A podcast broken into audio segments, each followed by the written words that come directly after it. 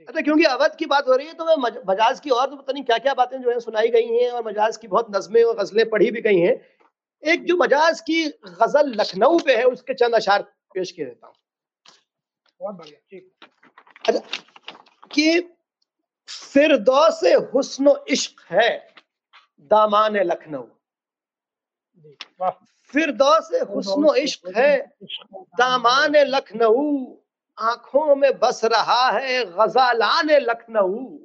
आँखों में बस रहे हैं गजालान लखनऊ। और जरा ये शेर देखिए कि सब्र आजमा है गमजहे तुर्कान Lucknow.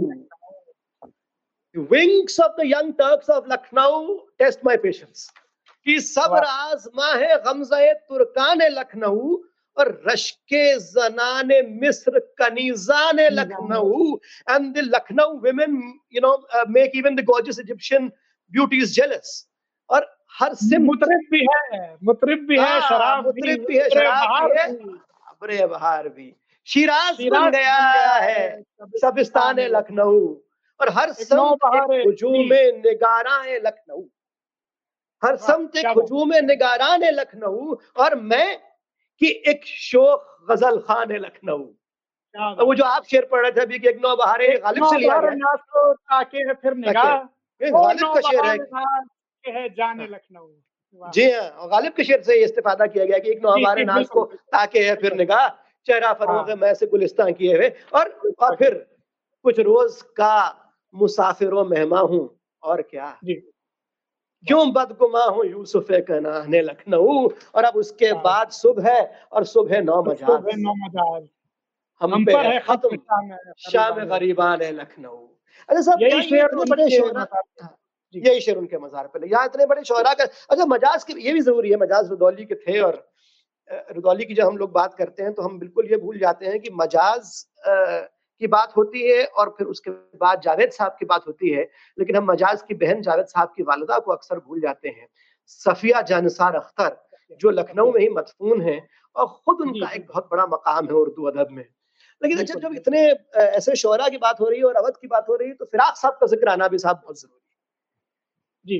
रघुपति साहब फिराक गोरखपुरी और मैं सिर्फ़ दो शेर पढ़ देता हूँ कि शाम भी थी धुआँ धुआँ क्या बात हुस्न भी था उदास उदास दिल को कई कहानियाँ याद सी आके रह गई मुझको खराब कर गई नीम निगाहियाँ तेरी।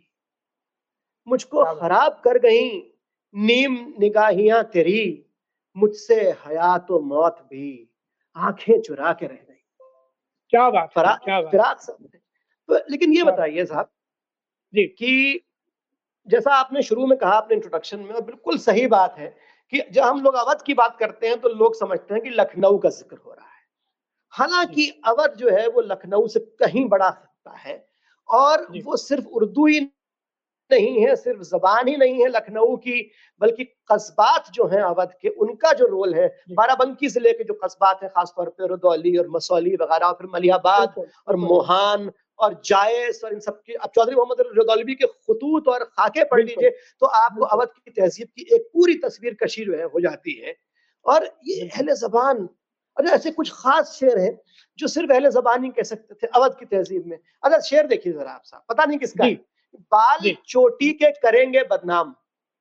क्या बात बाल चोटी के करेंगे बदनाम ये मुँह पीछे पड़े रहते हैं। क्या बात देखिए ये ये लगती है ये कोई अहले जबान जो है अवध का ही कह सकता है। या ये कि मेरी नमाज़ जनाजा पढ़ी है गैरों ने। क्या मेरी नमाज़ जनाजा पढ़ी है गैरों ने मरे थे जिनके लिए वो रहे वज़ू करते।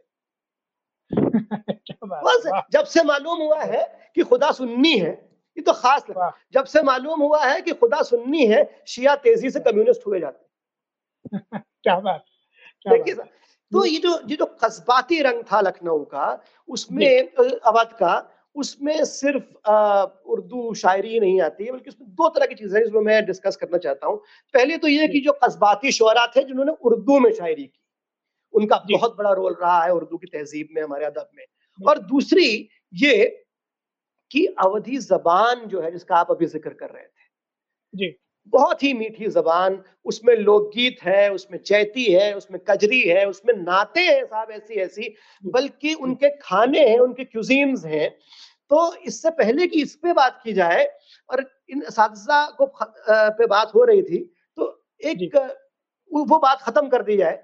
शिफाली फ्रॉस्ट हमारे साथ कल होंगी दस बजे। इसी प्रोग्राम में और वो आपको उर्दू के कई इस के का कलाम जो है अपनी आवाज़ में सुनाएँगी, पेश करेंगी आप लोगों के लिए। लेकिन आज हमारे एक छोटा सा क्लिप है हमारे पास शेफाली का, जो वो मजाज सुना रही है। उस पर पहले हम इस की बात खत्म कर दें, जो बड़े इस थे, और फिर कस्बों की तरफ़ तो जरा शेफाली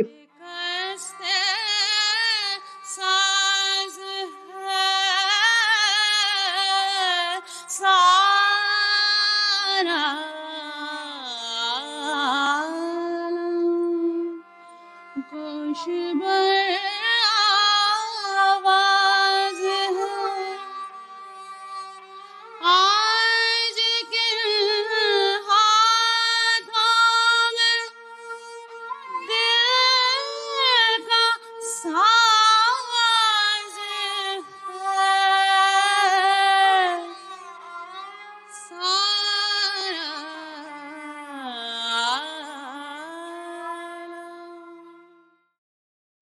वाह शिफाली फ्रॉस्ट मजाज पेश कर रही थी